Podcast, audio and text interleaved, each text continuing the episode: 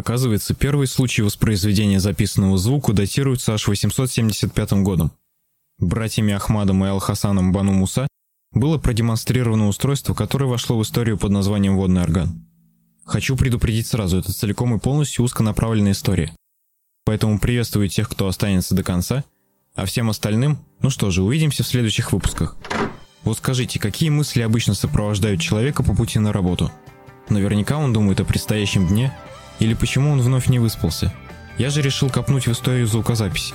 В этом выпуске кратко будет затронут непосредственно тот эпизод, которому проявляю свой интерес на данный момент. Первая в мире серийная грампластинка выпущена тиражом около 400 экземпляров. Появилась в США в 1897 году. Первые пластинки были односторонними, то есть э, запись присутствовала только на одной стороне, вторая была гладкой – и могла содержать бумажную наклейку с рекламой во весь размер пластинки. Двухсторонние пластинки, технология производства которых была разработана в 1903 году, массово стали применяться в десятых годах 20 века. В конце 1890-х существовал единый утвержденный стандарт – 7-дюймовая пластинка с высокой скоростью вращения. В 1903 году в обиход входит новый стандарт – гигант с диаметром в 12 дюймов. Несколько лет спустя появляется еще один вариант – 10-дюймовые гран-пластинки. На рынке СНГ общепринятыми размерами считаются пластинки, диаметр которых составляет 175, 250 и 300 мм.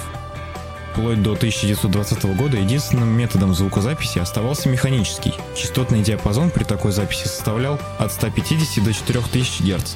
В 1920 году начинается эра электроакустической записи, а в качестве звукоснимателя используется микрофон – Именно в этом году эра грампластинок получает новое звуковое дыхание с возможностью воспроизведения частотного диапазона от 15 до 10 тысяч Гц. Еще одна характеристика всей эры грамзаписи, которая переживала постоянные изменения, скорость вращения пластинки. Общепринятый советский стандарт 78 оборотов в минуту позволял вместить до 12 минут звучания. Для продолжительной записи разговора использовались медленные пластинки со скоростью вращения 8,1 третью оборота за минуту. Еще один стандарт 45 оборотов в минуту. Финальной точкой в борьбе скоростей стал выход долгоиграющих пластинок 33,1 третья оборота. Принцип воспроизведения грампластинок основан на считывании иглой звукового рисунка, расположенного во множественных пазах или дорожках пластинки. Вплоть до 1958 года выпускались пластинки класса моно, Игла считывала только вертикальные вибрации. Затем появляются стереопластинки. Вертикаль отвечает за левый канал, а шероховатости, размещенные по горизонтали, за правый. Существовали и варианты квадрофонического звучания, но технология так себя и не оправдала.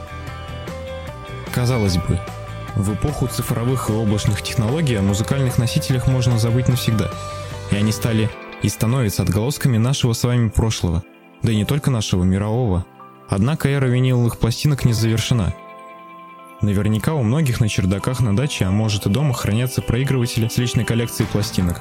И надеюсь, вы были не такими любопытными малышами, как я, и сохранили все в целости и сохранности. Ну а я на сегодня прощаюсь с вами. Увидимся в какой-нибудь из будущих уикендов или будних дней в одном уютном островке во всемирной паутине.